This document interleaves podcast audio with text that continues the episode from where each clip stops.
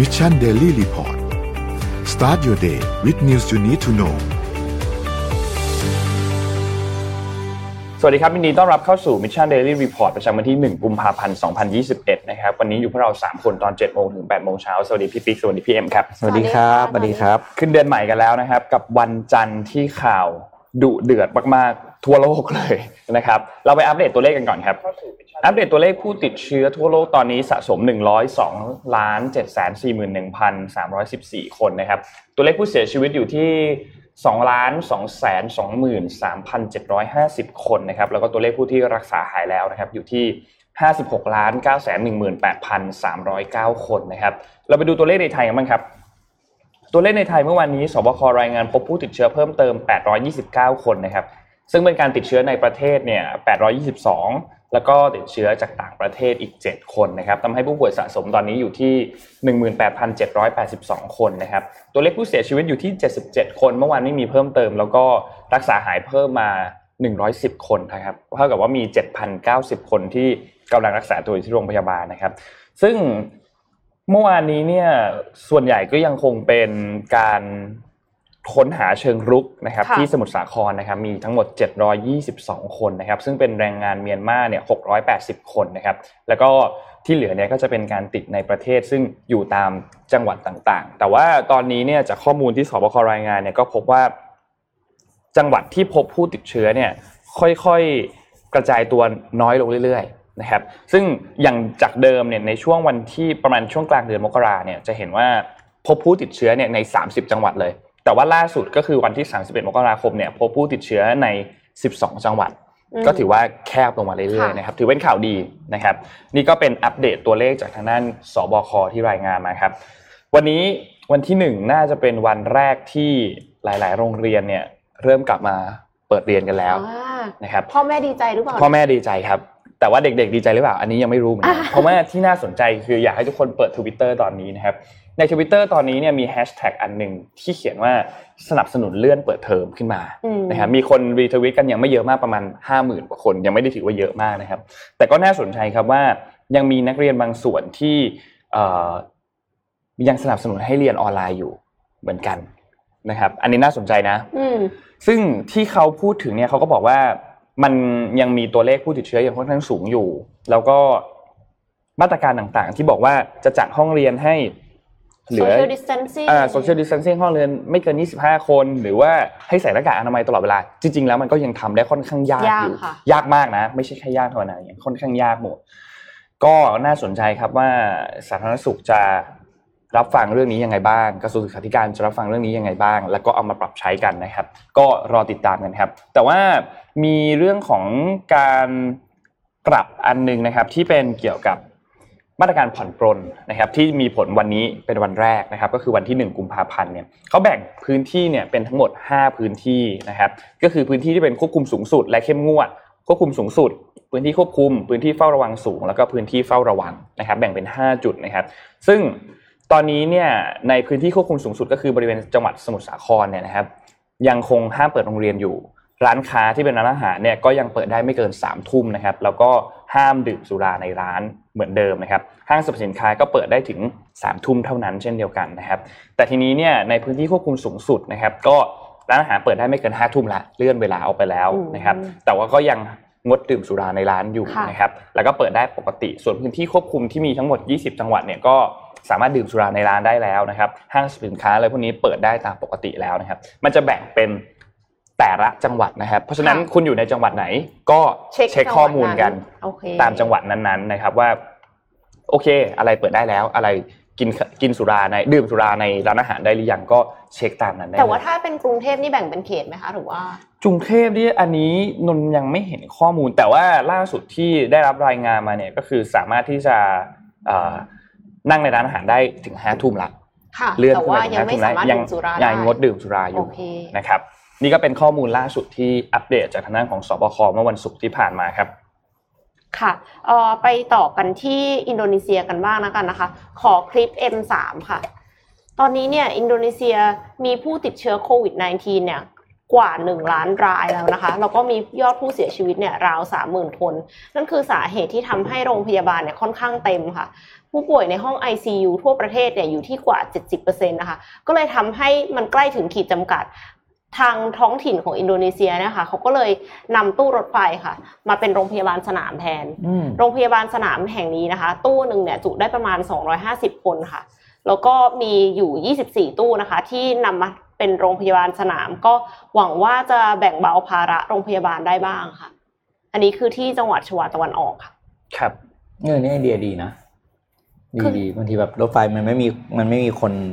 นั่งอยู่แล้วอะ ใช่มันไม่มีเออผู้โดยสารอยู่แล้วมันจอดอยู่เออนี่แต่เขานอนรวมได้ใช่ไหมผู้ป่วยโควิดพี่ก็ไม่รู้อะถ้าเกิดสมมติเขาเอามาใช้โควิดเนี่ยเขายังไงเขานอนรวมได้เหรอประตูหนึ่งแต่งก็ได้ได้เนี่ยอย่าง24เงี้ยนอนติดกันอย่างเงี้ยผู้ป่วยแต่ว่าที่เมืองจีนตอนที่โรงพยาบาลสนามที่อู่ก็อฮั่ย่านงนี้น่ะใช่ไหมก็ก็อืมนอนติดติดๆกันเป็นแพรเหมือนกันค่ะอืมคือเหมือนกับมันเลือกไม่ได้แล้วมั้งเดินมาพี่จากปิ๊กพื้นที่ไม่พอนี่มันใช่ฟีลลิ่งเหมือนอะไรนะ มันเหมือนแบบอยู่หอนะนนท์นะเตียงอะไรเงี้ยนะอ่าใช่ติดใช่ๆกันอะไรเงี้ยก็ถือว่าถือว่าโอเคนะอืมถือว่าเป็นไอโอเคเดียเลยที่ดีค่ะ พี่ปิ๊กมีมีอ่าไปเอามาเริ่มข่าวร้ายก่อนเลยดีกว่า ชอบชอบ จะได้แบบว่าเรียกขวัญนะขอภาพทอยอาร์ตขึ้นมาครับอ่าเชื่อว่าหลาย ๆ คนคงรู้จักร้านทอยอาร์ตนะครับ ก็ค่ะร้านของเล่นชื่อดังของเล่นชื่อดังขวัญใจนะครับ ในสหรัฐอเมริกามีปัญหามาหลายรอบแล้ว แล้วก็เมื่อปี 2018 เนี่ยก็มีการเรียกว่าอ่าถูกเทคโอเวอร์ไปโดยกลุ่มผู้ถือหุ้นใหม่ชื่อ True Kids นะครับ โดยซื้อกิจการไปนั่นแหละ แล้วก็รันมาอีกประมาณ 2 ปี ล่าสุดนะครับ เมื่อวัน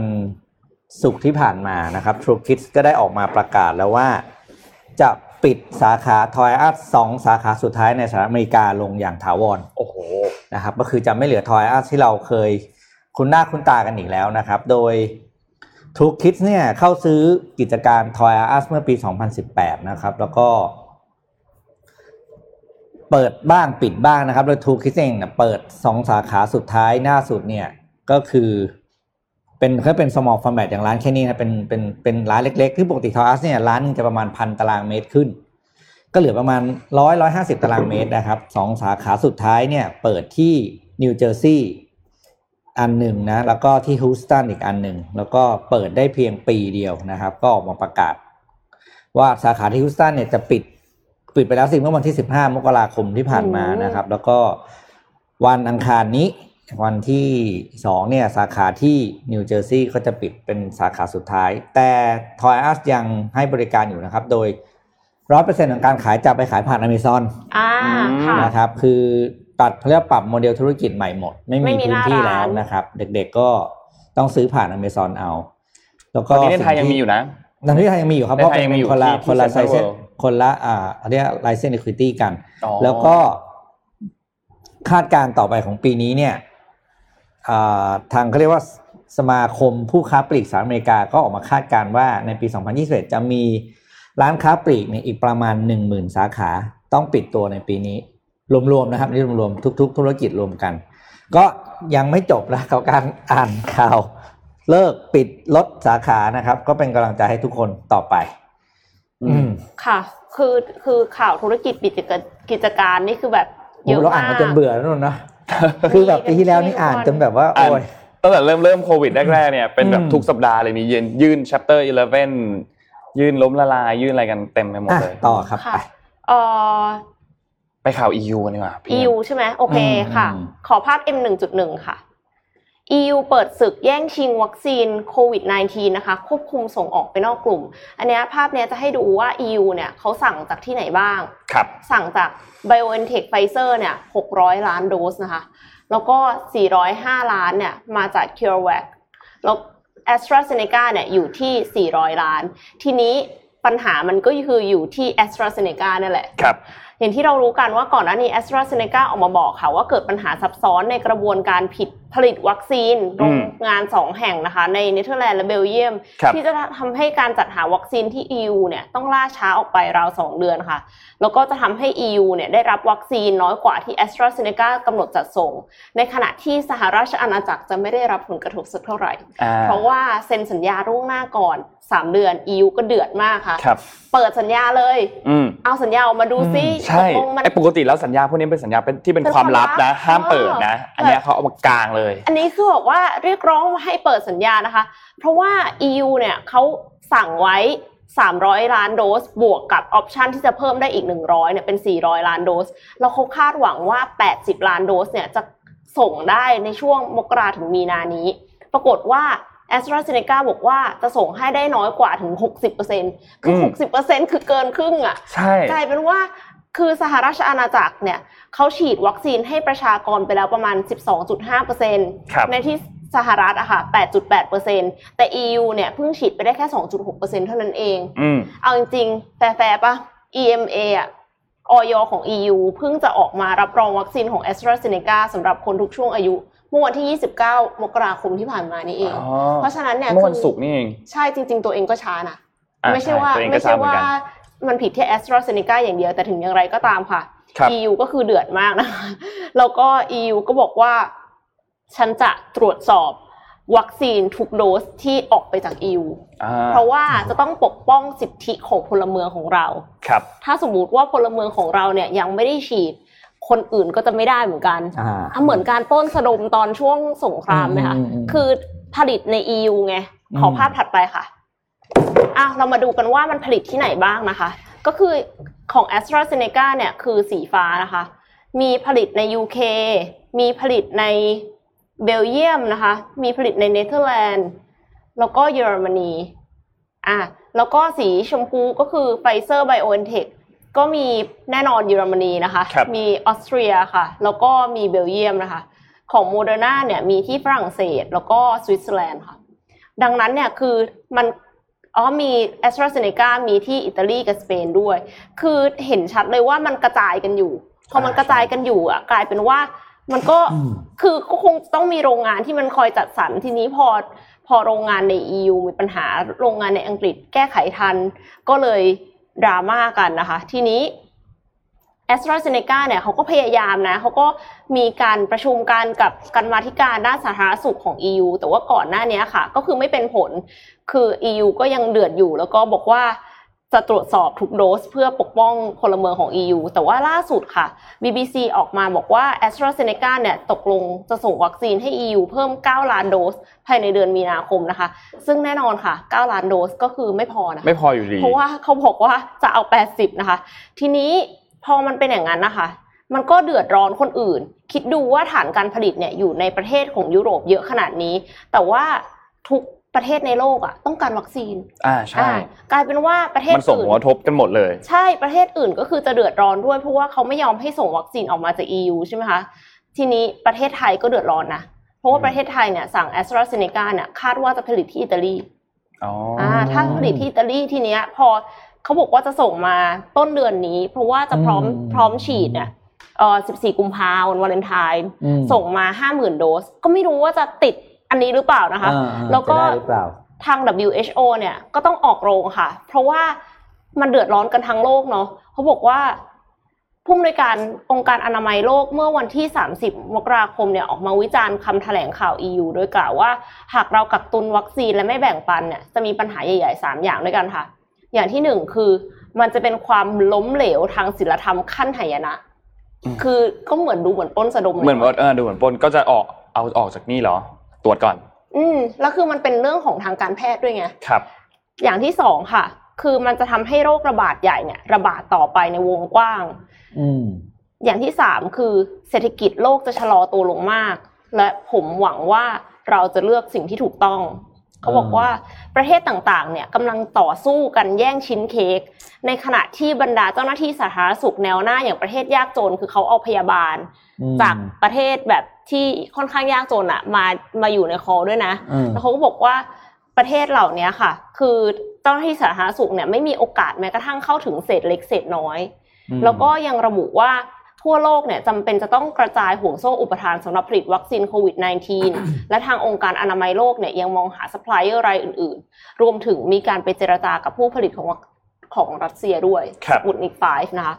ทั้งนี้การจำกัดการส่งออกของ EU นะคะ ไม่ใช่เรื่องใหม่ค่ะ เพราะว่า EU เนี่ยเคยจำกัดการส่งออก PPE มาก่อนอ๋อเมื่อเดือนมีนาคมปีที่แล้ว คืคืออช่วไม่งใช่แรว่ากๆที่มีการระบาด นี่ไม่ใช่การขู่ค่ะครับเคยขาทำจริงมาแล้วค่ะ ก็คือจจำกัดเพื่อที่จะให้สสมาชิก EU เนี่ยมี PPE ใช้พอก่อนที่จะ ออกมาข้างนอกมคือก็เข้าใจอะว่า EU เนี่ยต้องปกป้องสิทธิของตัวเองเนาะ เพราะว่าถ้าสมมติว่าจ่ายเงินซื้อวัคซีนไปแล้วไม่ได้วัคซีนแล้วก็รอให้คนอื่นเขาได้กันไปหมดก่อนอย่างเงี้ยแต่ฉันไม่ได้อาจจะมันก็อะมันก็แปลกๆเหมือนกันอะก็มันเหมืก็อนดูกับไม่ไม่แฟร์ทำกับงานเขาเหนะมือนกันหมายถึงว่าคณะกรรมการอะจริงๆ อันเนี้ยปัญหามันคือเหมือนดูเหมือนเริ่มจากบริษัทผลิตวัคซีนเนาะค่ะที่เจอปัญหาเรื่องของการผลิตเนาะอืมแต่ว่าจากข้อมูลที่เขารายงานออกมาเนี่ยจริงๆแล้วมันก็มีบางประเทศนะที่ได้รับการยกเว้นกับกฎ เรื่องของการควบคุมการส่งออกของ EU มี 92 ประเทศที่ได้รับการยกเว้นพวก92 ประเทศเลย 92 ประเทศ พวกเอ่อการบริจาควัคซีนให้กับโครงการโควัคอ่าเพื่อช่วยเหลือประเทศยากจน พวกเนี้ยค่ะก็จะได้รับการยกเว้นอยู่นะครับ รวมถึงการส่งออกไปสวิตเซอร์แลนด์ไปประเทศในตะวันตกของคาบสมุทรบอลข่าน นอร์เวย์แอฟริกาเหนือ แล้วก็มีพวกแถบเมดิเตอร์เรเนียน พวกเลบานอน อิสราเอลก็ได้รับการยกเว้นเหมือนกัน ก็มีบางประเทศบางส่วนที่ได้รับการยกเว้น แต่ว่าก็มีกว่าร้อยประเทศที่ได้รับผลกระทบ เหมือนกันนะครับ ค่ะ คือแค่อยากจะบอกว่า EU อะค่ะ ถ้าสมมติว่าประเทศอื่น ๆ รอบๆ เนี่ยหมายถึงว่าประเทศใด ๆ ก็ตามในโลกเนี่ยคือยังแพร่ระบาดอยู่ คิดเหรอคะว่ามันจะไม่กลับไปที่ EU มันก็เป็นไปได้สูงที่จะวนกลับไปติดเชื้อที่ EU เนาะครับถึงแม้ว่า ถึงแม้ว่าจะมีการฉีดวัคซีนจนมี herd immunity ที่ที่ EU แล้วก็ตาม และอีกอย่างหนึ่งอะค่ะเศรษฐกิจด้วย ถ้าอืมสมมติว่าประเทศอื่นๆอะที่เขายากจนกว่า แล้วเศรษฐกิจเขาพังเพราะโควิด -19 น่ะอืมใครจะไปเป็นคู่ค้ากับ EU นะคะ คือคิดดูว่าคนไทยเนี่ยก็อาจจะซื้อครัวซองกันน้อยลงนะคะสั่งข้าวเนยจากฝรั่งเศสน้อยลงครับเนี้ยมันก็กระทบอยู่ดีนะคะ เป็นไปได้เป็นไปได้ อันนี้ก็เดี๋ยวนี้เดี๋ยวนี้โลกมันเล็กจริงๆมันเกี่ยวกันหมดอืมใช่มันเกี่ยวกันหมดอืมก็เลยรู้สึกว่าอืม EU กรุณาเถอะค่ะอืมเห็นแก่ส่วนรวม ถึงนะเวคะลาก็อืมตอนนี้ก็วุ่นวายไปหมดอะ อ้าววันครันี้บอยู่ที่วัคซีนนะครับ แต่ว่าพี่ขอมาดูเรื่องภายในบ้านเราเกี่ยวแต่เกี่ยวกับวัคซีนนะครับเอ่อขอภาพ P4 กับ P5 นะครับ เมื่อวันที่ 28 ที่ผ่านมาเนี่ยนะครับอ่าคุณคุณวิลเลียมแฮนนิกี้นะครับ ผู้ก่อตั้งแล้วก็ประธานกรรมการบริหารของ Miner International นะครับ ได้ทำหนังสือถึงพลเอกประยุทธ์จันทร์โอชานะครับ โดยมีหัวข้อว่าเป็นข้อเสนอแนะเชิงนโยบายด้านการจัดการวัคซีนโควิด -19 ต่อภาคธุรกิจการท่องเที่ยวนะครับ โดยเนี้ยเป็นจดหมายที่ระบุ แล้วก็ผมถึงให้เขาเรียกว่าให้คำแนะนำและบวกกับการขอด้วยนะครับ กับทางภาครัฐบาลว่า อยากผมผมสรุปเป็นข้อๆนะครับหนึ่งก็คืออยากให้ภาครัฐบาลเนี่ยจัดสรรการฉีดวัคซีนให้กับบุคลากรในธุรกิจการท่องเที่ยว พร้อมกับบุคลากรทางการแพทย์ก่อนที่ว่าเป็นเป็นเทียร์แรกอะที่จะได้ฉีดค่ะนะครับ ขอให้รวม บุคลากรทางด้านธุรกิจท่องเที่ยวไปด้วย เพราะว่ากลุ่มคนเหล่านี้เนี่ยเป็นบุคคลที่ต้องสัมผัสกับนักท่องเที่ยวต่างชาติโดยตรงจริงนะครับค่ะมันควรจะได้ได้รับรวมเข้าไปด้วยนะครับ แล้วก็อันนี้ถึงรวมถึงอ่าผู้ให้บริการในธุรกิจสายการบินพนักงานต้อนรับนักบินนะครับด้วย ข้อสองเนี่ยนะครับก็คือ ให้อ่าเขาเรียกว่า จัดการเตรียมพร้อมสำหรับการทำสิ่งที่เรียกว่าวัควัค vaccine passport อ่าก็คือนักท่องเที่ยวที่ฉีดมาแล้วต่างๆประเทศเนี่ย ควรจะอ่าเขาจะมีเหมือนกับว่ามี record อยู่มี record ว่าคนนี้ได้รับการฉีดวัคซีนแล้วนะ เพราะฉะนั้นคือให้สามารถเข้ามาท่องเที่ยวในประเทศได้นะครับ โดยไม่ต้องกักตัวนะครับ หมายถึงว่ามาแล้วเนี่ย เข้าได้เลยค่ะนะแต่ว่าการเข้ามาเนี่ยก็ยังต้องรักษ เขาก็ยังต้องรักษากฎเรื่องของโซเชียลดิสแทนอยู่นะแบบไม่ใช่มาแล้วก็ไปทำอะไรตามใจ แต่ว่าไม่ต้องมีช่วงกักตัว 14 วัน เพราะว่ามันเป็นปัจจัยสำคัญที่ทำให้คนไม่มาก็ปกติอะนะมา แล้วอยู่โรงแรม 14 วันก็คงไม่มีใครมาใช่นะครับแล้วออกไปจากโรงแรมก็ไม่ได้อืมนะครับแล้วต่อมาก็คือเรื่องของการจัดหาตัวเลือกวัคซีนอย่างเร่งด่วนนะครับ คือหาทางเลือกเพิ่มขึ้นแม้ว่าจะมีเราเข้าแม้ว่าเราจะมีข้อตกลงมาแล้วกับสองบริษัท แต่คิดว่าไม่น่าจะพอนะครับ นี่เป็นสิ่งที่เรียกว่าเป็นคำแนะนำนะครับ จากนักธุรกิจที่ต้องบอกว่าได้รับผลกระทบโดยตรงที่สุดแล้วค่ะจากจากอ่าภาคธุรกิจการท่องเที่ยวนะครับ โดยผมคิดว่านี่เป็นเมสเซจของคุณเรื่องที่เป็นตัวแทนของผู้ประกอบการทุกคน ในธุรกิจท่องเที่ยวค่ะธุรกิจสายการบินนะครับครับผมคิดว่าท่านอ่าเขาไม่ได้พูดเพื่อธุรกิจเขาเองหรอกเขาพูดของภาพรวมอุตสาหกรรมจริงๆ แล้วก็ไม่เป็นภาพรวมของประเทศ ก็เลยเป็นข้อคิดที่ เป็นข้อเสนอแนะที่อยากให้รัฐบาลเนี่ยเอาไปพิจารณาด้วยเพื่อให้อืมเศรษฐกิจของเรากลับมาโดยเร็วนะครับ เหมือนเป็นเชิงการแบบสอนมวยนิดๆเหมือนกันนะอืมก็ก็ก็ถูกอะเพราะว่าหลายอย่างมันต้องเตรียมตัวจริงๆ แล้วเรายังไม่เห็น ครับข่าวความเตรียมพร้อมมาอย่างเช่นเรื่องของ vaccine passport เนี่ยอืมทุกวันนี้ยังไม่ได้ยินข่าวเลยว่ารัฐบาลมีการเตรียมการอย่างไร หรืออีกในหนึ่งคือถ้ามีกำลังทำอะไรอยู่ ก็บอกหน่อย ก็บอกหน่อยใช่เออใช่นะครับกรุคือณามันสจะงมีแบสาบรหน่อยนะคะไอ้ไอ้มุมมิบมุมมิบแล้วมาโผล่ก็มีเนี่ยบางทีพอเปิดเปิดโครงการมาแล้วเนี่ยมันมีจุดที่ต้องแก้ไขเยอะไง ก็เลยจริงกลายเป็นว่าค่ะก็ยังไม่ได้ใช้อีกอ่าค่ะแต่ถ้าคุณบอกว่ากำลังเริ่มทำปุ๊บเนี่ยมันจะมีเสียงจากข้อแนะนำจากประชาชนเข้ามาใช่ไหมเออคุณยังจะได้ปรับมันก่อนที่จะออกมาใช้ออกงานมาได้ใช้จริกังนเออนะครับนนท์พาไปที่สหราชอาณาจักรครับจำตัวนี้กันได้ไหมเอ่ย CPTPP อ๋อแน่นอนค่ะ ทุกคนน่าจะจำได้กันอยู่ดราม่ากันนะสุดเป็นฤทธิ์เป็นดราม่ากันสักพักหนึ่งในในประเทศไทยว่าจะเข้าร่วมหรือไม่เข้าร่วมดีค่ะมีข้อดีข้อเสียยังไงนะครับ ย้อนความให้ฟังกันนิดหนึ่งครับว่า CPTPP เนี่ยเป็นข้อตกลงอันหนึ่งนะครับที่เกี่ยวกับเรื่องของชื่อเต็มของมันเนี่ยคือ Comprehensive and Progressive Agreement of Trans-Pacific Partnership นะครับก็เป็นข้อตกลงในกลุ่มของ พื้นภาคภาคพื้นเอเชียแปซิฟิกนะครับเกี่ยวกับเรื่องของการค้านะครับ ซึ่งสมาชิกมีอยู่แล้วเนี่ย11 ประเทศก็คือออสเตรเลียบรูไนแคนาดา ชิลี ญี่ปุ่น มาเลเซีย เม็กซิโก นิวซีแลนด์ เปรู สิงคโปร์ แล้วก็เวียดนามนะครับมีทั้งหมด 11 ประเทศ ทีนี้สำนักข่าวรอยเตอร์เนี่ยเขารายงานเมื่อสัปดาห์ที่แล้วครับว่าอังกฤษนะครับนำโดยบอริสจอห์นสันนายกรัฐมนตรีเนี่ยออกมาแถลงครับเมื่อวันที่ 30 มกราคมที่ผ่านมาว่าอังกฤษเนี่ย กำลังจะสมัครเข้าร่วมในข้อตกลง CPTPP อืมเพื่อกลับเข้าไปนะครับ ไม่ได้กลับเข้าไปเพื่อสมัครเข้าไปเข้าร่วมนะครับอืมซึ่งการเข้าไปเข้าร่วมครั้งนี้เนี่ยแน่นอนว่าหลังจากที่อังกฤษออกมาจาก EU แล้วเนี่ยก็มีประเด็นว่าเขาก็ต้องทำการดีลเกี่ยวกับเรื่องของการค้ากับประเทศต่างๆ ใหม่อีกค่ะครั้งหนึ่งใช่ไหมครับ ซึ่งการเข้าไปร่วมมือกับ เรียกว่าเป็นพันธมิตรแล้วกันนะครับกับคู่ค้ารายใหม่เนี่ยก็แน่นอนว่านำผลประโยชน์ทางธุรกิจกลับเข้ามาในประเทศค่อนข้างเยอะพอสมควรเหมือนกันนะครับตอนนี้เนี่ยตัวรายละเอียดสัญญาเนี่ยยังไม่ได้มีการเปิดเผยนะครับว่าอังกฤษจะมีสัญญาอะไรกับกลุ่มนี้บ้างแบบไหนเนี่ยยังไม่มีการเปิดเผยบริษัทสั้นบอกว่าเขารอก่อน ให้การสมัครเข้าไปร่วมเนี่ยเรียบร้อยก่อน พอเรียบร้อยแล้วเนี่ยถึงจะมีการเปิดเผยสัญญาออกมานะครับ ซึ่งเขาก็มีการวิเคราะห์กันครับว่า หลังจากที่อังกฤษทำการ Brexit ไปแล้วเนี่ย ผลผลิตทางเศรษฐกิจเนี่ยมันจะลดลงหรือเพิ่มขึ้นมากน้อยแค่ไหน แต่ค่ะแน่นอนว่าการที่เข้าร่วมตัวนี้เนี่ยก็จะทำให้อังกฤษเนี่ยไม่ต้องเสียภาษีนำเข้า แล้วก็ภาษีส่งออกอาหารเครื่องดื่มรถยนต์นะครับ แล้วก็แน่นอนว่าช่วยสนับสนุนภาคอุตสาหกรรม เทคโนโลยี แล้วก็การบริการด้วย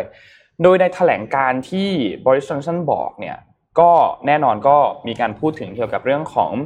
ประเทศญี่ปุ่นแล้วก็นิวซีแลนด์ซึ่งเป็นค่อนข้างเป็นกลุ่มใหญ่เนาะในประเทศตรงนั้นนะครับว่าก็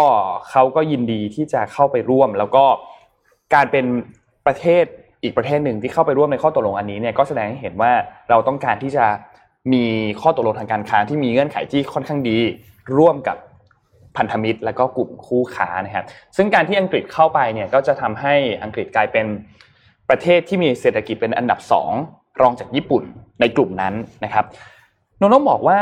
กลุ่ม CPTPP เนี่ยเป็นกลุ่มที่มีคนอยู่ประมาณ 500 ล้านคนนะครับแล้วก็มีรายได้เนี่ยเป็นคิดเป็นประมาณ 13%ของรายได้ทั้งโลกสิบสามเปอร์เซ็นต์ของรายได้ทั้งโลก13%ซึ่งเยอะมากนะครับ ส่วนเปอร์เซ็นต์เยอะมากนะครับ แม้ว่าสหรัฐอเมริกาเนี่ยจะออกจากกลุ่มอันนี้ไปแล้วหลังจากที่โดนัลด์ทรัมป์เข้ามาเนาะโดนัลด์ทรัมป์เข้ามาปุ๊บก็ พาออกจากกลุ่มเอาไว้ก่อนนะโจครับจะกลับมาไหมคะก็ไม่รู้เหมือนกันเออโจยังโจจะกลับมาหรือเปล่าอันนี้ อันนี้ยังไม่ได้เข้ามาอยู่ในสมการ ถ้าหากว่ามีสหรัฐเข้ามาอยู่แล้วเนี่ย ทุกอย่างมันจะเปลี่ยนหมดเลยนะ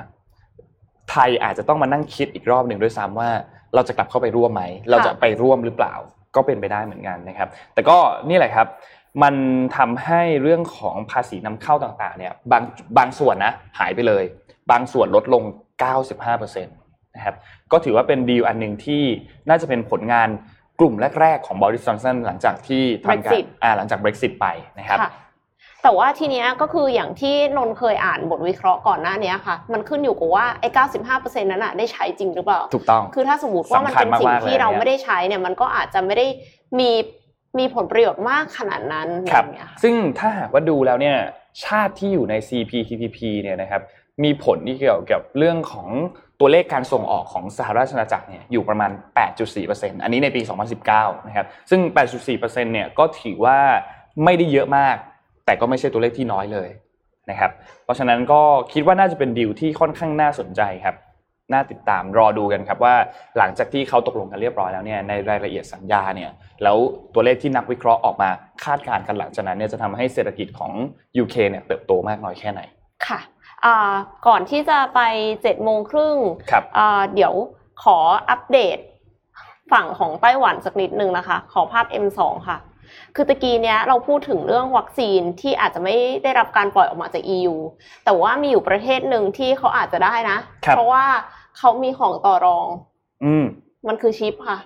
โอ้โหก็ก่อนหน้าเนี้ยโอเคที่มันมีปัญหาเรื่องของชิปมันขาดแคลนใช่ไหมคะอืมในอุตสาหกรรมอืมรถยนต์เนี่ย คือเยอรมันอะ ก็คือเดือดร้อนมาก มีทั้งเยอรมนีนะคะมีสหรัฐอเมริกาแล้วก็ญี่ปุ่นเนี่ยคือเดือดร้อนมากเพราะว่าอุตสาหกรรมรถยนต์เนี่ยได้รับผลกระทบ ประเทศเหล่านี้ค่ะ รัฐบาลประเทศเหล่านี้ก็เลยติดต่อไต้หวัน ขอให้ผลิตชิป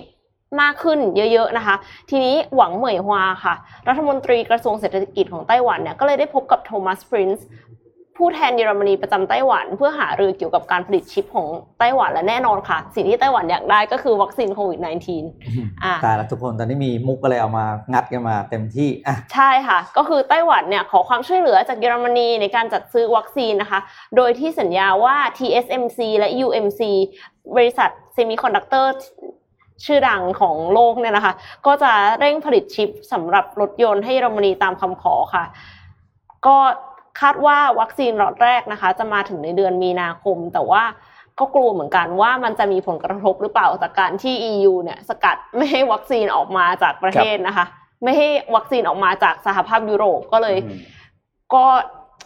งัดกันจริงๆอะอย่างที่พี่บิ๊กบอกคือมีอะไรออกมางัดกันให้หมดเลยนะคะ เดี๋ยวนนท์มีข่าวไต้หวันด้วยแต่เดี๋ยวหลังเจ็ดโมงครึ่งเล่าให้ฟังค่ะโอ้โหโอเคเดือดเดือดเหมือนกันตอนนี้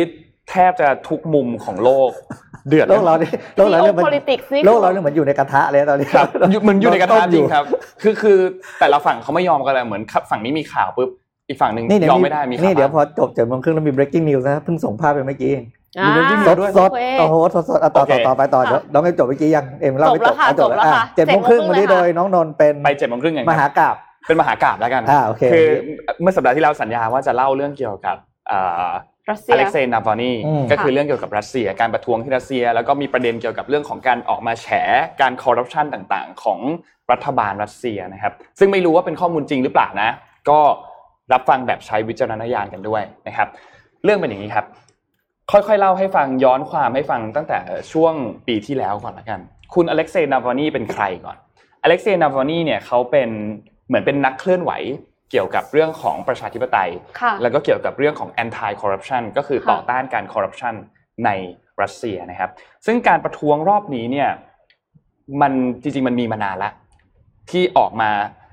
เหมือนกับกางข้อมูลให้ดูว่าเฮ้ยเจ้าหน้าที่ระดับสูงในรัสเซีย มีการคอร์รัปชันแบบนั้นแบบนี้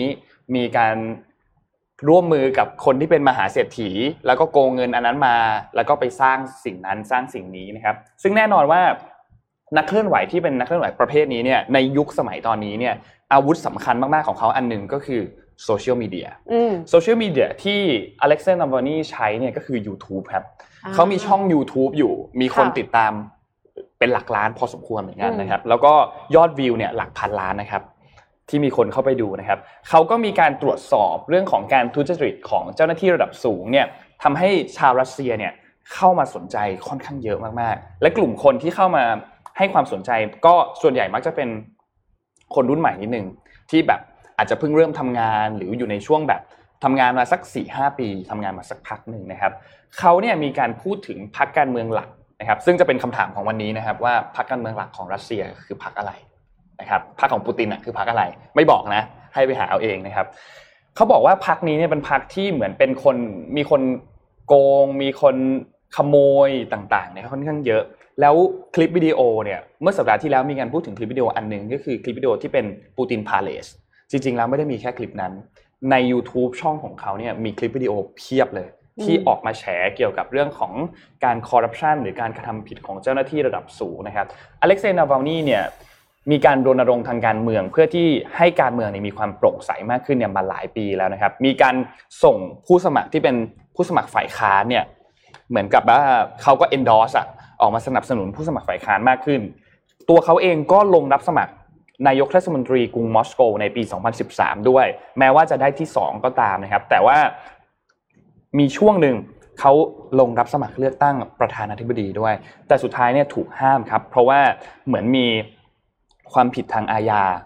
บางอย่างก็เลยไม่สามารถลงรับสมัครได้ แต่ตัวเขาเองก็บอกว่าเฮ้ยเรื่องนี้มันเป็นเรื่องทางการเมือง ไม่ใช่เรื่องไม่ใช่เรื่องกฎหมายเลย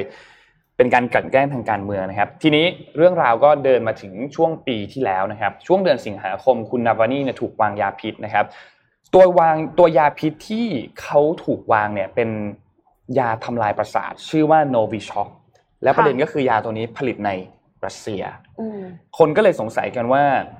มีคนที่วางยาคุณนาวานีแล้วอยู่ในรัสเซียหรือเปล่า เพราะฉะนั้นกลุ่มคนที่ตกเป็นที่ผู้ต้องสงสัยกลุ่มแรก ๆ ก็คือ รัฐบาลค่ะเพราะว่าเป็นคู่แข่งเนาะศัตรูหมายเลขเป็นศัตรูหนึ่งหมายเลขหนึ่งเนาะนาวานีก็เลยออกมาบอกว่า หน่วยข่าวกรองรัสเซียเนี่ยแหละ เป็นคนวางยาพิษเขาแล้วเขาก็มีการหลอกให้เจ้าหน้าที่หน่วยข่าวกรองรัสเซียเนี่ยเปิดเผยรายละเอียดด้วยนะ มีการโทรไปและแอบอัดเสียงนะครับ ซึ่งในเสียงอันนั้นเนี่ยสุดท้ายแล้วเนี่ยเขาก็เอาไปเผยแพร่ใน YouTube ซึ่งในนั้นเนี่ยเป็นสายลับคนหนึ่งนะครับ ชื่อว่าคอนสแตนตินคูครีอาเชฟนะครับถ้าอ่านชื่อผิดขออภัยนะครับเขาบอกว่ามีการนำสารโนวิช็อกเนี่ยไปใส่ไว้ในเสื้อผ้าของมูลอเล็กเซนด์พาวนีก็เลยถูกวางยาตรงนั้นนะครับ ทีนี้เนี่ยหลังจากที่เขาได้ทำการรักษาตัวที่เยอรมนีแล้วก็เดินทางกลับมาเนี่ย ตอนแรกเนี่ยเขาเดินทางกลับมาจากเบอร์ลินมาที่กรุงมอสโกนะครับแล้วมีแล้วก็มีการเปลี่ยนเที่ยวบินด้วย เพราะว่ามีผู้ประท้วงเนี่ย ไปรอกันอยู่ที่สนามบิน เพื่อที่จะต้อนรับการกลับมาของนาวานีอืมก็เปลี่ยนเส้นทางไปลงที่อื่นแทน เพื่อที่เจ้าหน้าที่ตำรวจเนี่ยหลังจากที่ลงมาปุ๊บจับได้เลย จับได้เลยทันที หลังจากที่การจับเนี่ยก็ออกมาบอกว่ามีความผิดทางอาญาเกิดขึ้น ก็เลยต้องถูกจับ แล้วก็จะถูกควบคุมตัวเนี่ยไปจนถึงวันที่ 2 กุมภาพันธ์นะครับ แล้วหลังจากนั้นจะเป็นยังไงต่อก็ยังไม่รู้เหมือนกัน ก็ขึ้นอยู่กับว่าศาลจะมีการไต่สวนยังไง แต่ประเด็นก็คือการไต่สวนครั้งนี้ จะเกิดขึ้นที่สถานีตำรวจแปลกไหมอืมซึ่งเป็นเรื่องที่แปลกมากในรัสในรัสเซียนะครับ เป็นเรื่องที่ผิดปกติมากๆ คุณนาวานีแล้วก็มีผู้สนับสนุนเนี่ยออกมาบอกว่า การไต่สวนครั้งนี้เนี่ยดูจะไม่ค่อยเป็นธรรมเท่าไหร่ และก็ออกมากดดันให้มีการออกมาประท้วงกันกลางถนนนะครับ ทีนี้เนี่ยหลังจากที่เขาถูกจับไปใหม่ๆเนี่ยนะครับ มีการปล่อยคลิปอันหนึงออกมาก็คือคลิปปูตินพาเลสนั่นแหละปูตินพาเลสเนี่ยเดี๋ยวนนท์ส่งเอ้ยมันยังไม่ได้ส่งภาพให้ดูแน่เลย สักครู่นะครับอ่านี่นี่นี่เดี๋ยวส่งภาพอันหนึงให้ดูก่อนครับ ส่งเข้าไปแล้วครับ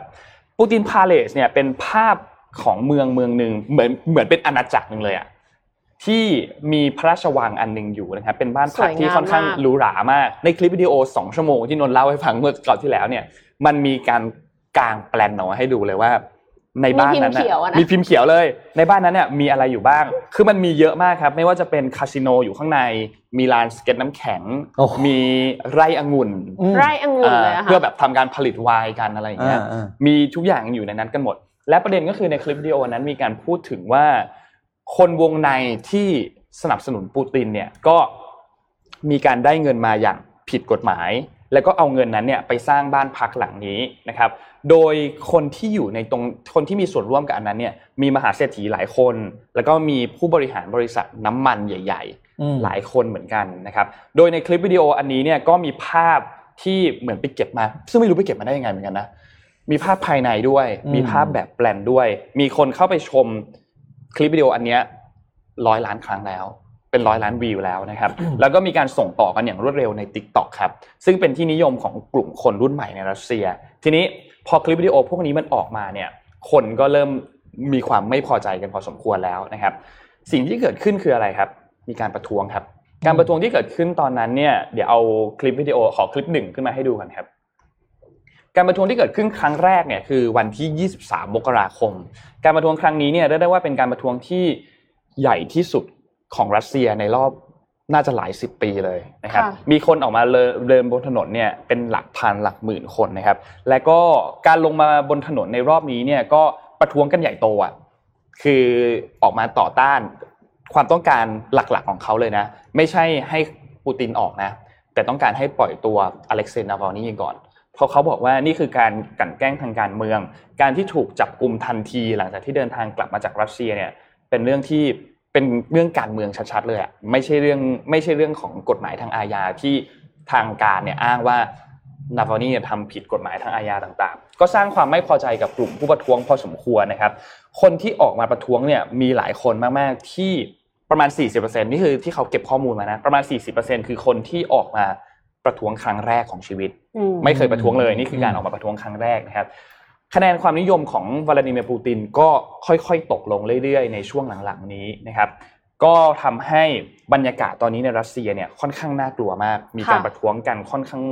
บ่อยพอสมควรนะครับ ภาพอื่นๆนี่คือใช่ข่าวนี้ด้วยไหมคะ ถูกต้องครับภาพอื่นก็ใช่ข่าวนี้ด้วยเหมือนกันครับ เดี๋ยวเอาคลิปขึ้นมาให้ดูก่อนไม่แน่ใจว่าที่เปิดคลิปขึ้นมายังอันเนี้ยเนี่ยเป็นการประท้วงที่เกิดขึ้น นะครับการประท้วงที่เกิดขึ้นในรอบนี้เนี่ยเกิดขึ้นในเมืองเซนต์ปีเตอร์เบิร์กก็คือเป็นเมืองอันดับสองของรัสเซียใหญ่ค่ะอันดับสองรองจากเมืองหลวงนะครับ แล้วก็มีการพูดถึงเกี่ยวกับเรื่องของฟรีนา v a ลนีมีแฮชแท็กขึ้นมาว่าฟรีนา v a ลนีนะครับแล้วก็นอกจากนี้เนี่ยมันก็มีกลุ่มแกนนำเนาะกลุ่มแกนนำเนี่ยแม้ว่าบางคนจะไม่ได้เข้าไปร่วมชุมนุม ก็โดนจับ อืมอืมแล้วก็มีคนที่ เข้าไปร่วมชุมนุมเนี่ยโดนจับไปมากกว่า 1,000 รายแล้วนะครับ เปิดคลิป 2 ขึ้นมาให้ดูได้เลยครับ การประท้วงนอกจากวันที่ 23 ที่ใหญ่มากๆแล้วเนี่ยก็มีวันที่ 31 คือเมื่อวานนี้เหมือนกันที่มีการประท้วงเกิดขึ้นนะครับ รัฐบาลรัสเซียเนี่ยได้มีการนำเจ้าหน้าที่ตำรวจจำนวนมากนะครับ เข้าไปควบคุม มีคนโดนจับประมาณรวมๆแล้วเนี่ยนะครับ มากกว่า 4,000 คน ทีนี้มันน่าสนใจตรงนี้ครับ คนที่โดนจับอะหาคุกลงไม่ได้ หาคุกลงไม่ได้คือเพราะมีคนโดนจับมากเกินไป มากเกินไป คือด้วยความที่โควิดมต้องมีการโซเชียลดิส a ทนซิ่งมันมีคนคนหนึ่งครับที่เขาโดนจับนะครับ แล้วประเด็นก็คือพอเขาโดนจับแล้วเนี่ยเขาไม่สามารถที่จะหาคุกลงได้ คือคุณฟิลิปครับ คุณฟิลิปเนี่ยเขาเป็นเจ้าของธุรกิจคนหนึ่งนะครับ ซึ่งเขาก็โดนจับแล้วก็มีการแชร์ข้อมูลผ่านโซเชียลมีเดียออกมา ว่าตัวเขาเนี่ยต้องใช้เวลาถึงสองวันนะ เจ้าหน้าที่อะใช้เวลาถึงสองวัน ถึงจะหาคุกให้เขาลงได้ ตัวเขาเนี่ยไปร่วมชุมนุม แล้วศาลเนี่ยตัดสินให้คุณฟิลิปเนี่ยจำคุกเนี่ยสิบวันอืมฐานไปร่วมการประท้วงในการชุมนุมครั้งนี้นะครับ แต่ต้องใช้เวลา2วันกว่าจะหาคุกได้นะครับ ซึ่งก็อย่างที่บอกครับว่าคนส่วนใหญ่ไม่ใช่ส่วนใหญ่ประมาณ 40%ที่ออกมาประท้วงเนี่ยประท้วงเป็นครั้งแรกนะครับ เพื่อที่จะให้มีการปล่อยตัวอเล็กเซย์ดาวานีออกมานะครับ ทีนี้เมื่อวานนี้เนี่ยที่มีการ เอ่อเดี๋ยวเอาภาพขึ้นมาให้ดู อันนี้นี่คือภาพการประท้วงที่เกิดขึ้นนะครับ แล้วก็เปิดไล่ๆภาพที่นนท์ส่งเข้าไปให้ดูได้เลย ประท้วงรัสเซียเดือนกุมภาหนาวแบบใช่คำว่าหนาวเนี่ยคำว่าหนาวของพี่ปิ๊กอาจจะไม่พอครับ อุณหภูมิติดลบ 50 องศาเซลเซียสครับ โอ้โห ลบ 50 นะครับ นี่คือความหนาวที่เกิดขึ้น แต่คนก็ยังออกไปประท้วงกันนะครับ ในเมืองก็ยังลบห้าสิบเลยเหรอคะ ครับ ในเมืองก็ลบ 50 ครัรัสบเซียนี่หนาวมากอะกุมภรัสเซียหนาวมากครับอืมหนาวแบบ หนาวมากๆ ทีนี้ฝั่งรัฐบาลว่ายังไงบ้าง ฝั่งรัฐบาลเนี่ยจากเดิมนะเขาแทบไม่สนใจอเล็กเซย์นาวานีเลยวลาดิเมียร์ปูตินไม่เคยพูดชื่อของนาวานีออกทางไม่เคย recognize ไม่เคยล recognize ดีกว่า ไม่เคยพูดถึงเลย ก็ต้องมีการพูดถึง เพราะว่าถูกทางฝั่งของผู้สื่อข่าว ฝั่งของสื่อมวลชนเนี่ยทำการกดดันเจ้าหน้าที่ระดับสูงหลายๆคนว่าให้พูดถึง เกี่ยวกับคุณอเล็กเซนาวานีพูดถึงเหตุการณ์นี้ที่มีการเกิดขึ้น แล้วก็มีคนออกมาประท้วงกันมากขึ้นนะครับ แล้วก็ประธานาธิบดีวลาดิเมียร์ปูตินเนี่ยก็ออกมาบอกว่าที่นาวานีออกมาบอกลงคลิปทั้งหลายใน YouTube เนี่ยเป็น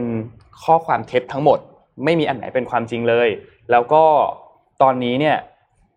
ฝั่งของรัสเซียก็ดูเหมือนว่าจะยังไม่ได้ให้ความสำคัญมากนะฝั่งรัฐบาลนะก็ยังไม่ได้แบบให้ความสำคัญมากนะแต่ว่าแสดงความกังวลกังวลอย่างชัดเจนแล้วจากการที่ให้เจ้าหน้าที่ตำรวจจำนวนมากขนาดนี้ออกมาทำการปราบจราจนซึ่งปกติแล้วเนี่ยรัสเซียไม่ได้มีการปราบจราจนรุนแรงมากขนาดนี้นะครับอืมแล้วก็รัฐบาลรัสเซียเนี่ยก็มีท่าทีแสดงให้เห็นเลยว่ากลุ่มผู้ประท้วงกลุ่มนี้รวมถึงกลุ่มที่เป็นฝ่ายค้านกลุ่มนี้เนี่ย ค่อนข้างจะเป็นภัยคุกคามอย่างมากของรัฐบาลนะครับ สถานการณ์หลังจากนี้เนี่ยจะเป็นยังไงต่อเนี่ยก็ไม่รู้เหมือนกัน เพราะว่าถ้ามีคนออกมาจำนวนเยอะมากๆเนี่ยเพิ่มไปจนถึงหลักล้านเนี่ยทางการก็คงไม่สามารถที่จะบอกได้แล้วว่ากลุ่มนี้เนี่ยออกมาสนับสนุน โดยที่มีชาติตะวันตกหนุนหลังอยู่ แล้วก็มีคนไม่กี่คนเท่านั้นแหละที่ออกมาประท้วง ถ้ามันเยอะขึ้นเรื่อยๆเนี่ยรัฐบาลก็ต้องมีการจัดการทางใดทางหนึ่งเหมือนกัน เรื่องนี้ก็เลยค่อนข้างน่าสนใจมากนะ ว่าจะเป็นยังไงกันต่อนะครับที่พี่ปิ๊กบอกว่าภรรยาแล้วก็ของคุณนาวานี่เสริมนนนิดนึงก็คือโดนมีจับการทวีตออกมาด้วยจากกลุ่มผู้ชุมนุมนี่แหละ ครับ บอกว่าคุณยูเลียนาวาลนี่เนี่ย ภรรยาของคุณอเล็กเซย์อเล็กเซย์เนี่ยก็โดนควบคุมตัวไปด้วยเหมือนกัน เพราะไปก็ไปร่วมชุมนุมแล้วก็โดนควบคุมตัวไปด้วยอืมนะแต่ก็ไม่ได้มีการเปิดเผยรูปหรืออะไรออกมานะครับเพียงแต่ว่ามีการทวีตข้อความจากกลุ่มที่เป็น ผู้ชุมนุมแกนนำผู้ชุมนุมออกมาครับค่ะก็ที่รัสเซียเนี่ยก็ว่าเดือดแล้วไปดูข่าวชุมนุมเป็นงานใกล้บ้านไปดูที่พม่านะครับครับขอภาพ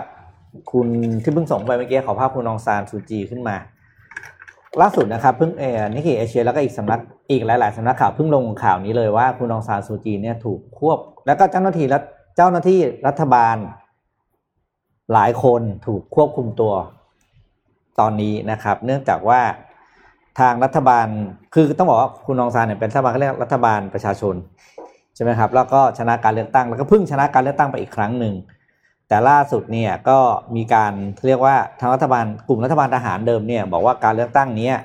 มีการโกงการเลือกตั้งขึ้นมา ก็เลย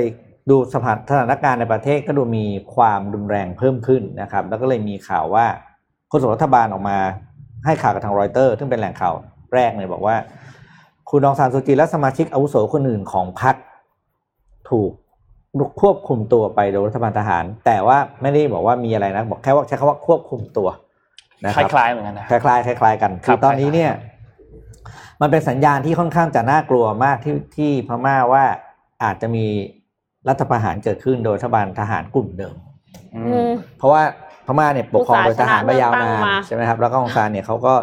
ปกครองประเทศมา บริหารประเทศมาระยะหนึ่งแล้วก็เพิ่งชนะเลือกตั้งไปอีกรอบหนึ่งใช่ครับค่ะนะครับ แล้วก็เนี่ยก็เลยโดนอ่ามีมีทางการเข้าควบคุมตัวนะครับ ตอนต้นี้องก็ติดมีตามข่าวต่ลืออไปเรื่องว่าจะเป็นยังไง เรื่องการรัฐประหารนะ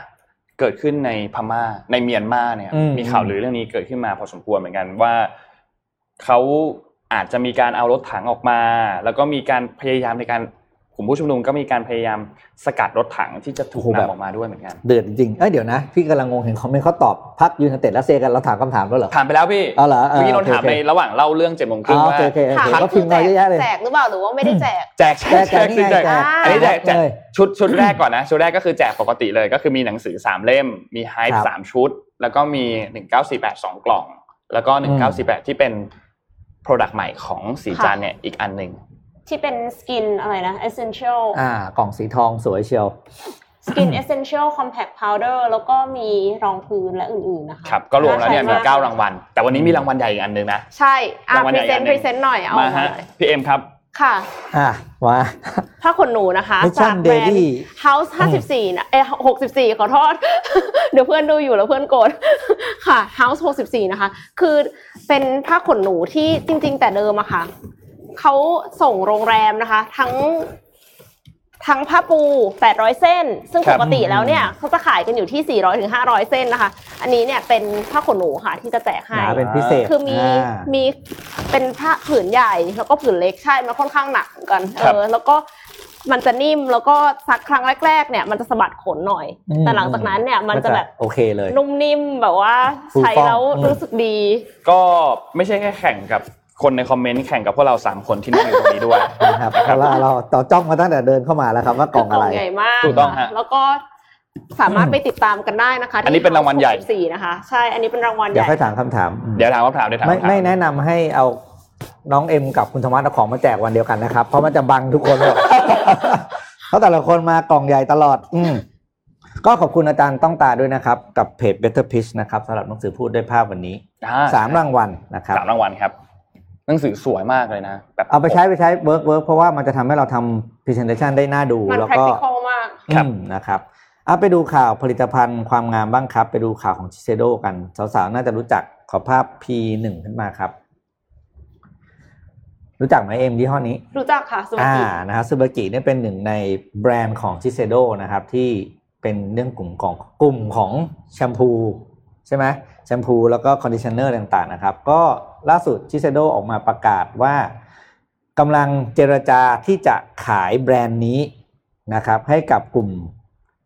private equity fund ชื่อ CVC Capital Partners นะครับ ซึ่งเป็นกลุ่ม Capital Partner ที่อยู่ในยุโรปนะครับ โดยกำลังอยู่ในเขาเรียกว่า currently in discussion นะครับ เพื่อจะตัดธุรกิจส่วนนี้ออกไป แล้วก็จะกลับไปโฟกัสที่ธุรกิจเครื่องสำอางเพียงอย่างเดียวนะครับ โดยธุรกิจ เขาเรียก skincare นะไม่ใช่เขาเรียกเนี่ยกลุ่มเนี้ยเอ่อมียอดขายคิดเป็น hair care แล้วกันเออ hair care คิดเป็นคิดเป็นเอ่ออะไรนะสิบเปอร์เซ็นต์ของมูลค่าธุรกิจของชิเซโดนะไม่น้อยนะค่ะก็นักวิเคราะห์ก็บอกว่าการขายธุรกิจตรงนี้ออกไปเนี่ยก็เพื่อจะนำอ่าเงินสดเข้ามาเพื่อพัฒนาธุรกิจเครื่องสำอางต่อไปในอนาคตนะครับ ก็อีกหน่อยจะตกไปอยู่ในเมือง เอ้ยตกไปอยู่ในมือของกลุ่ม private equity fund ละแหมน่าเสียดายอืม แต่ในไทยยังมีขายอยู่ปกตินะครับนี่เป็นการขายแบรนด์เฉยๆแต่การทำตลาดคิดว่าไม่น่าเปลี่ยนอครัย่าบงน้อยในระยะแรกๆเพราะฉะนั้นสาวกก็ยังไม่ต้องตกใจไปว่า เดี๋ยวจะหาซื้อไม่ได้ ยังมีซื้อได้อีกระยะหนึ่งแน่นอนนะครับค่ะขอถามคำถามเพื่ออืมแจกรางวัลใหญ่ได้เลยครับเฮาส์64 คือเนื่องจากอย่างที่บอกไปว่า House 64 เนี่ยแต่เดิมเนี่ยทำผลิตภัณฑ์ส่งโรงแรมใช่ไหมคะแล้วก็ได้รับผลกระทบจากโควิด -19 ก็อยากเลยอยากจะทราบว่าใน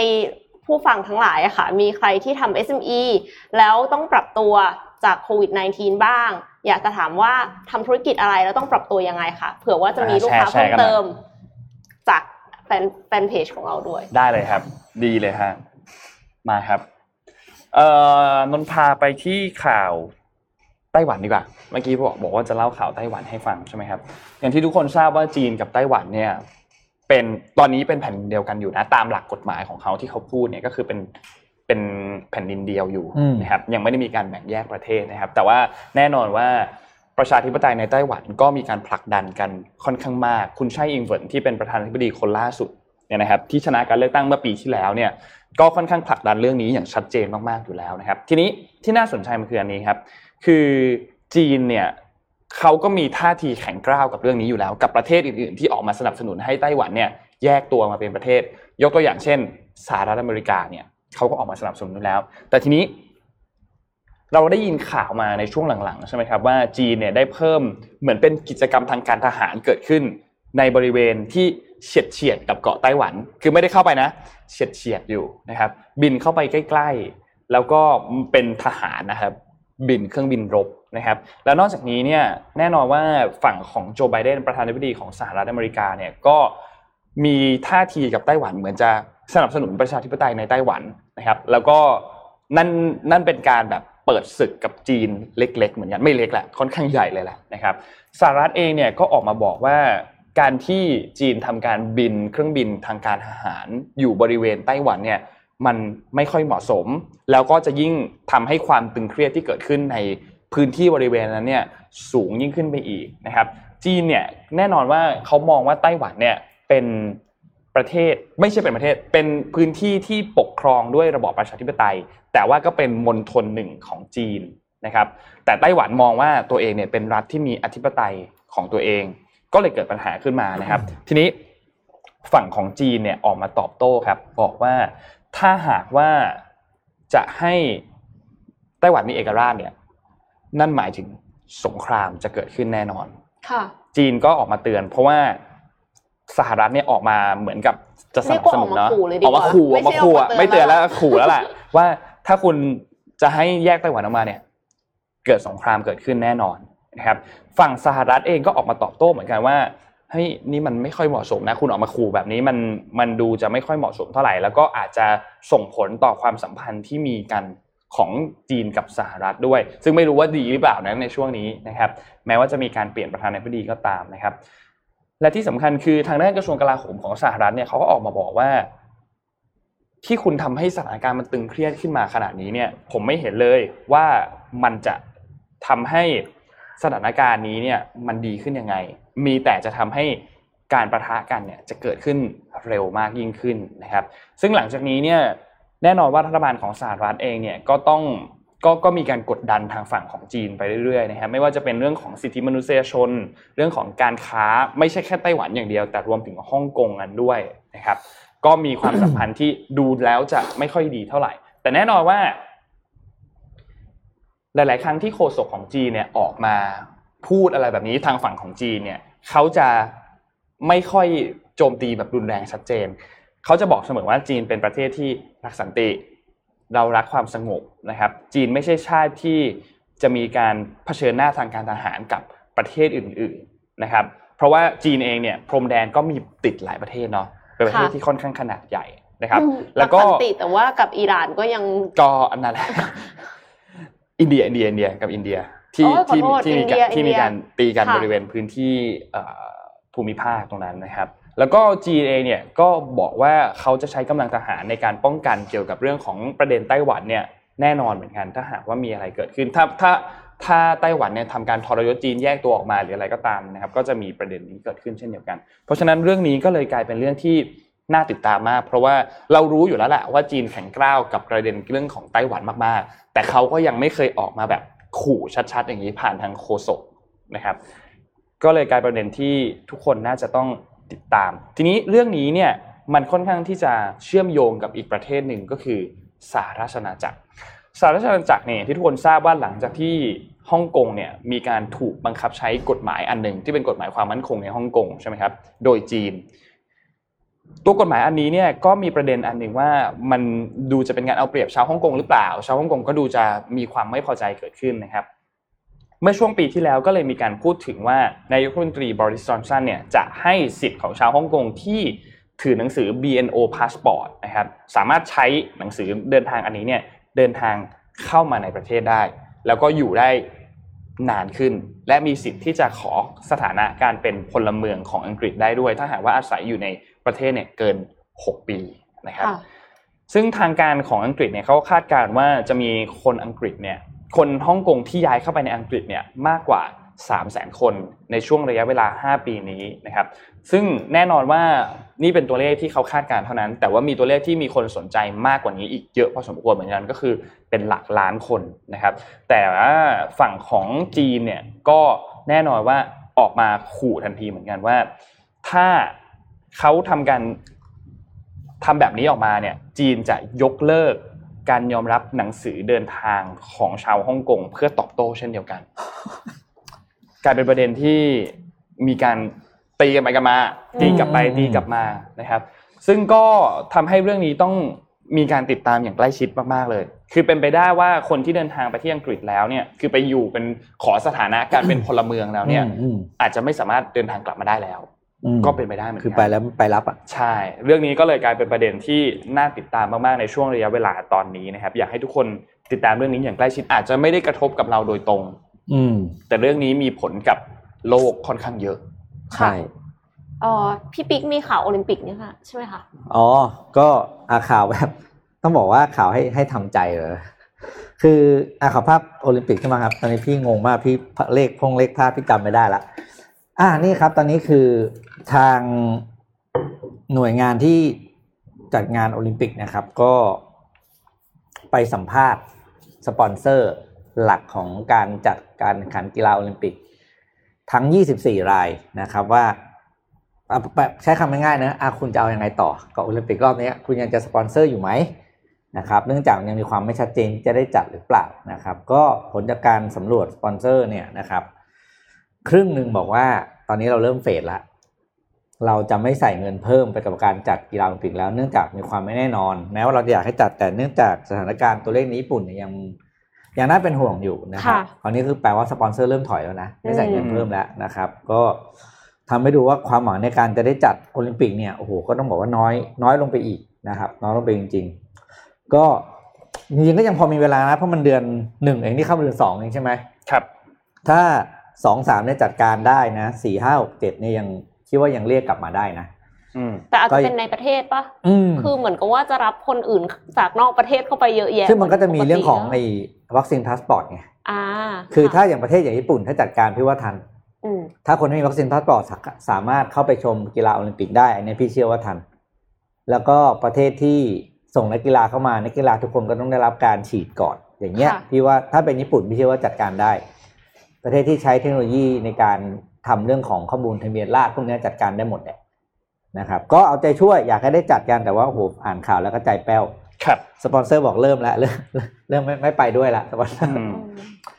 มันมีเรื่องยาวอีกเรื่องหนึ่งโอ้วันโหนี้เรามาเลทเนาะวันนี้อะมาเลทไปเราเราแถมให้หน่อยอะอีกฮะโอเคสักเคเรื่องหนึ่งว่าแล้วกันไปก็คือต่อมหากาพย์ GameStop อ่า ที่ยังไม่จบนะครับ ถ้าใครได้ฟังนนท์เล่าให้ฟังไปแล้วเมื่อวันศุกร์รอบหนึ่งเนาะอืมว่าตอนนี้มหากาพย์ GameStop เนี่ยเป็นยังไงกันบ้างเกี่ยวกับเรื่องของการ short หุ้นที่เกิดขึ้นในบริษัท hedge fund ค่ะใน Wall Street นะครับที่ตอนนี้เนี่ยตัวเลขที่เขาขาดทุนไปแล้วนะ6แสนล้านบาทหกแสนล้านบาทหกแสนอันนี้คือหลาย hedge fund รวมกันหลาย hedge ใช่ไห fund รวมกันแต่มันมีอยู่แค่โอเคสองงานที่เป็นหลักที่ที่เป็นหลักๆนะอ่าครับเมลวินใช่ไหมตอนนี้เนี่ยขาดทุนไปแล้ว6แสนล้านบาทโอ้โหนะครับซึ่งดูเหมือนว่าตอนนี้ยังไม่หยุดนะ ยังไม่หยุดม อย่างที่ทุกคนทราบว่าสถานการณ์ล่าสุดเมื่อช่วงสัปดาห์ที่แล้วเนี่ยเขาแอปพลิเคชันอันหนึ่งชื่อ Robinhood เนี่ยมีการปิดการซื้อเนาะคืออมห้ามซื้อแล้วอะคุณห้ามซื้อหุ้นของทางบริษัทมีโนเกียมี BlackBerry แล้วก็สำคัญที่สุดก็คือ GameStop เนี่ยแหละคือห้ามซื้อหุ้นแล้ว เพราะว่าสถานการณ์ที่เกิดขึ้นตอนนี้เนี่ยคือบริษัท hedge fund ทั้งหลายเนี่ยเขาพยายามที่จะซื้อหุ้นเหล่านี้เข้ามา ซื้อหุ้น GameStop เข้ามาเพื่อที่ การที่เขาไป short sell ไว้เนี่ยจะได้ไม่ขาดทุนเยอะไปมากกว่านี้ การ short sell ที่เกิดขึ้นเนี่ยมันเกิดขึ้นที่มูลค่ามากกว่าจำนวนหุ้นที่มีอีก คือประมาณเกือบเกือบร้อยสี่สิบเปอร์เซ็นต์คืองงมากว่าแบบว่าหุ้นอะ มันมีอยู่ในตลาดร้อยเปอร์เซ็นต์แต่กลายเป็นว่าไปช็อตเซลล์ในสิ่งที่ไปไม่ยืมีมอะมันไม่มีคือนอกจากจะไปยืมคนอื่นแล้วคือ ยืมซ้ำยืมซ้อนอะใช่นนท์ให้พี่ยืมไป short sell เสร็จแล้วนนท์ก็ให้พี่ปิ๊กไปยืมไป short sell อีก ถูกต้องย่าเยครับ คือมันเป็นคือด้วยความที่กฎเนี่ยมันไม่มี limit อะมันมีช่องอยู่ มันมีช่องอยู่มันไม่มี limit ทั้งสองฝั่งเลยนะครับ ไม่ว่าจะเป็นฝั่งที่คนที่ซื้อหุ้นเข้าไป กับคนฝั่งของที่ทำการ short sell limit ของทั้งสองฝั่งคือมัน go no limit เลยอะมันถ้าจะทำกำไรก็ทำกำไรได้ infinity เลยขาดทุนก็ขาดทุนได้ infinity คือมันวัดวัดใจคนที่เห็นช่องอะใช่ว่ากล้าเข้าไปหรือเปล่า ใช่ถูกต้องครับแค่นั้นเอง ทีนี้เนี่ยมันก็ปั่นป่วนมากๆ มันมีช่วงหนึ่งตอนที่โรบินฮูดปิดการซื้อใช่ไหมค่ะ ไม่ให้ซื้อ ไม่ให้ซื้อปุ๊บในเพจของ reddit เนี่ยก็คือ wall street bet เนี่ยนะครับเขาก็ออกมาบอกว่าเฮ้ยไม่เป็นไรโรบินฮูดห้ามซื้อใช่ไหมคนในอเมริกาซื้อไม่ได้ใช่ไหมไม่เป็นไรเราจากรัสเซียมาช่วยแล้ว เดี๋ยวเราซื้อเอง จากยุโรปมาช่วยแล้ว เดี๋ยวเราซื้อเอง ชอบชอบก็เป็นการเอาคืนเออของฝั่ง Wall Street ด้วยเหมือนกัน อย่างที่บอกว่าขาดทุนไปแล้วเนี่ยมากกว่า6แสนล้านบาทนะครับแล้วก็เงินอันนี้เนี่ยก็กระจายกลับไปสู่นักลงทุนรายย่อยที่อยู่ในห้องแชทตอนนี้นะครับอืมซึ่งตอนนี้เนี่ยคนเข้าไปเนี่ยเยอะมากนะหลักแบบน่าจะใกล้ๆใกล้เคียง 10 ล้านแล้วนะครับจากสมาชิกตอนเริ่มต้นน่าจะมีแบบ 2 ล้านเท่านั้นเองนะครับ ทีนี้เนี่ยก็มีคนที่ทำกำไรกับหุ้นตัวนี้เนี่ยได้ค่อนข้างเยอะเหมือนกัน แต่ว่ามันมีข้อมูลอันหนึ่งที่น่าสนใจก็คือแอ ปพลิเคชันของ Robinhood เนี่ยที่เป็นแอปที่เป็นแอปเจ้าปัญหาตอนนี้เนี่ยนะครับเกี่ยวกับเรื่องของการ trade เนี่ยเขาบอกว่าจริงๆแล้วเนี่ยแอปพลิเคชันอันนี้เนี่ยเป็นการเข้ามาคือเขาเนี่ยไม่เก็บค่าคอมมิชชั่นการเทรดหุ้นเลยค่ะสักบาทเดียวไม่เก็บค่ะเลยนะครับซึ่งก็เหมือนกับว่าจะเป็นธุรกิจที่ค่อนข้างดีเนาะอืมเขาบอกเข้ามาสนับสนุนรายใช้ย่อยอะชื่อเหมือนแบบว่าเอาเงินคนรวยไปช่วยคนจนไงอ่าอ่าใช่เอามาคนรวยไปเพื่อคนจนแต่โรบินฮูดเนี่ยเขากำลังเตรียมที่จะเข้า IPO ในปีนี้ก็คือปี 2021 ด้วยนะครับซึ่งดูเหมือนจะมีปัญหาละเพราะเจอปัญหาเกี่ยวกับเรื่องนี้เข้าไปนะครับโรบินฮูดเนี่ยมีการถูกเหมือนถูกแฉนิดนึงอะว่าเขาทำการขายข้อมูลของคนจนไปให้คนรวยไปให้คนรวยให้กับหนักกว่าบเดิริมษัทในเฮดฟันหนักกว่าค่ะเดิมอีกแทนที่จะเหมือนตอนแรกจะบอกว่าออกมาสนับสนุนรายย่อยเนาะอืมอืมเพื่อที่จะเหมือนแบบไปเอาเงินของคนรวยกลับคืนมา แต่อันนี้กลายเป็นว่าเหมือนเอาข้อมูลเนี่ยไป ไปขายแล้วนะครับก็เลยกลายเป็นประเด็นขึ้นมาอีกว่าโรบินฮูดเนี่ยซวยหนักมาก แล้วดูเหมือนจะซวยต่อไปอีกสักพักหนึ่งเหมือนกัน เพราะว่าแอปพลิเคชันโรบินฮูดเนี่ยที่บอกว่าเขาเนี่ยไม่มีกำไรจากการที่คนเทรดหุ้นเนาะเพราะเขาไม่เก็บคอมมิชชั่น แต่รายได้คือการขายข้อมูลของการเทรดลูกค้าไปให้กับกองทุนใหญ่ ๆ ใน Wall Street ค่ะก็เลยกลายเป็นประเด็นขึ้นมานะครับ แล้วไม่ใช่แค่นั้นครับ พอไปเช็คชื่อ พวกคนที่ทำธุรกิจกับทางด้านโรบินฮูเนี่ยก็มีบริษัทที่ทำการ short sell หุ้น GameStop ด้วย นั่นเท่ากับว่าโรบินฮูดเหมือนมีส่วนรู้เห็นในการ short หุ้นของบริษัทใน Wall Street ก็คือบริษัท Citadel นะครับซึ่งเป็นหนึ่งในบริษัทที่ทำงานช็อตหุ้นของ GameStop เนี่ยไว้จำนวนค่อนข้างเยอะมากๆนะครับ ทีนี้ก็มีคนออกมาแฉกันเพียบเหมือนกัน หนึ่งในนั้นเนี่ยเป็นอดีตผู้บริหาร Facebook อดีตผู้บริหาร Facebook ให้สัมภาษณ์กับ CNBC ซึ่งตอนนี้ CNBC ทำการกำลังทำการไล่ลบแบบบทความวันนี้บทสัมภาษณ์เนี้ยเพราะว่าบทสัมภาษณ์อันนี้เนี่ยกลายเป็นว่าเขาอะตั้งใจว่าจะโทรไปเพื่อให้คุณคนนี้ชื่อคุณชามักเนี่ยทำการแบบพูดถึงเหตุการณ์นี้หน่อยว่ารายย่อยอันเนี้ยเป็นการโกงหรือเปล่า มันเป็นการปั่นหุ้น ซึ่งทางด้าน SEC ก็คือกรตของอเมริกาเนี่ยต้องเข้ามาตรวจสอบเรื่องนี้หรือเปล่าว่าเฮ้ยมันไม่ถูกต้องนะ ชามักโทรเข้าไป คนหลาย ๆ คนอาจจะคุ้นชื่อนี้เพราะว่าเขาอยู่ในสารคดีใน Netflix ที่ชื่อว่า Social Dilemma ด้วยอืมเขาเป็นหนึ่งในคนที่ให้สัมภาษณ์เรื่องนี้นะครับ ซึ่งคุณชามักเนี่ยเขาก็บอกว่าเฮ้ยแล้วมันจะผิดตรงไหนอะเพราะว่าการที่คนจะซื้อหุ้นเนี่ยมันก็มี 3 เหตุผลหลักๆเนาะคือเขาก็วิเคราะห์ในอดีตว่าบริษัทนี้มันจะทำกำไรได้ไหมค่ะแล้วก็วิเคราะห์ว่าในอนาคตบริษัทนี้จะทำกำไรได้หรือเปล่า แล้วก็อีกข้อหนึ่งก็คือ เห็นโมเมนตัมแล้วว่าเฮ้ยถ้าเราเข้าไปลงทุนตอนนี้เนี่ยมันน่าจะสามารถทำกำไรได้อืมแล้วคนก็เห็นแล้วว่าจากการที่ใน reddit เนี่ยใน wall street bet เนี่ยทำการจะปั่นขึ้นมาเนี่ยให้คนเข้าไปซื้อกันเยอะๆเนี่ยมันก็เป็นเหตุผลข้อ3ไงคือโมเมนตัมมันกำลังจะมา เพราะฉะนั้นมันก็ดูจะไม่ผิดอะไรนี่อืมก็เก่งกำไรเหมือนก็เก็งกำไรไงล่นหุ้เหมือนการเก็งกำไรที่เกิดขึ้น แล้วก็รอบนี้เนี่ยเขาก็เลยยกตัวอย่างหุ้นเทสลาเทสลาเมื่อ 2 ปีที่แล้วเนี่ย จะเป็นจะตายเนี่ยห้าสิบห้าสิบนะครับแล้วมันมีกองทุนเนี่ยเข้ามาช็อตหุ้นเทสลากันเยอะมากในทุกๆวันนี้ จนอีลอนมัสเนี่ยแทบจะไม่สามารถเพิ่มทุนจากในตลาดเพื่อที่จะเอามาสนับสนุนสภาพคล่องของธุรกิจได้เลย แต่ว่ายังโชคดีที่นักลงทุนรายย่อยของเทสลาเนี่ยค่อนข้างที่จะเชื่อมั่นในตัวอีลอนมัสก็เลยทำให้มีการผลักดันราคาหุ้นกันขึ้นไปเรื่อยๆนะครับ เพจของคุณเทรดเดอร์ KP เนี่ยสรุปเรื่องนี้ไว้ค่อนข้างดีมากเรื่องของมหากราบ GameStop เนี่ยนะลองมี KP กับเพจ Workpoint ที่สรุปไว้ค่อนข้างดีมากๆอยากให้เข้าไปอ่านกัน แล้วก็มหากราบดูเหมือนว่าจะยังไม่จบนะ ยังไม่จบค่ะ แล้วเสร็จแล้วตอนนี้เนี่ย Reddit เนี่ยหันไป AMC มีหุ้น AMC BlackBerry แล้วก็ Bed Bath and Beyond ที่เขาบอกว่าเขาจะไป ซื้อส่วนทาง เพราะว่าคาดว่าพวก hedge fund เนี่ยน่าจะธุรกิจน่าจะแต่ลช็อตย่างไว้เหมือนกันที่พูดาโอ้ยใช่ Hedge Fund ก็น่าจะ AMC ช็อตไว้เหมือนกันเพราะว่า AMC อันที่เป็นโรงหนังใช่ไหมใช่ใช่ครับใช่ที่เป็นโรงหนังปิดครัไปบตั้งเยอะแล้วอะค่ะ แล้วก็ Bed Bath and Beyond ก็มีความแบบ traditional มากอะไรอย่างเงี้ยคืออีกอย่างหนึ่งก็คือ BlackBerry เนาะแต่ว่า BlackBerry เนี่ยเหมือนกับเขากำลังจะกลับมาปะ รู้สึกเหมือนมีข่าวเราเคยอ่านเขามีเราข่าวเราเคยอ่านเขาสองครั้ง มีข่าวว่าแบเขาบจะออกว่ารุ่นใหม่อะไรสักอย่างเนี่ยเขาจะเอาไอ้คีย์บอร์ดกลับมาด้วยเออออ่าเพราะฉะนั้นเนี่ยก็ไม่แน่นะ ถ้าสมมติว่าอืมเข้าไปซื้อตอนนี้ก็คืออาจจะอาจจะกำไรในระยะยาวในพาร์ทของการเล่นหุ้นพื้นฐานครับอ่าไม่ใช่ไม่ใช่การเล่นหุ้นเก็งกำไรก็ได้นี่เหมือนเป็นแบบว่าภาค 2 ของ Big Shot อะ Big Shot คือเรื่องของอสังหาเนาะตอนนั้นในปี 2008 ที่เป็นวิกฤตการเงินใช่ไหมครับ รอบนี้เป็นตลาดหุ้น และก็ดูเหมือนจะเป็นภาค2จริง ๆ คือเขาถึงกับพูดกันบอกว่า ทุกคนที่เรียน finance อะที่เรียนเกี่ยวกับเรื่องของการเงินเรียนเกี่ยวกับเรื่องของเศรษฐกิจเนี่ยเดี๋ยว GameStop จะถูกบรรจุไปในหลักสูตรของอืมเป็นคุณ case แน่นอน study เป็น case study แน่นอนร้อยเปอร์เซนว่ามันเกิดอะไรขึ้นกับหุ้น GameStop ที่ทำให้นักลงทุนรายย่อยเนี่ยกลับมา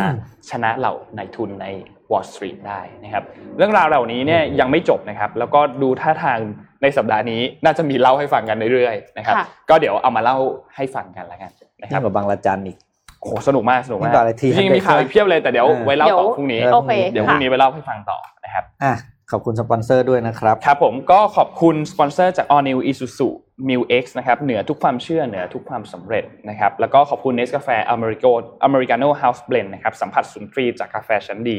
ยกระดับประสบการณ์การดื่มกาแฟ แล้วก็ขอบคุณ SCB แล้วก็ ทีม Well Advisory ด้วยนะครับและที่สำคัญคือทุกๆ คนที่ติดตามกันอยู่ในวันนี้นะครับ ก็ขอบคุณทุกคนมากๆ แล้วเดี๋ยวเราพบกันใหม่อีกครั้งหนึ่งในวันพรุ่งนี้ สวัสดีครับ สวัสดีค่ะมิชชั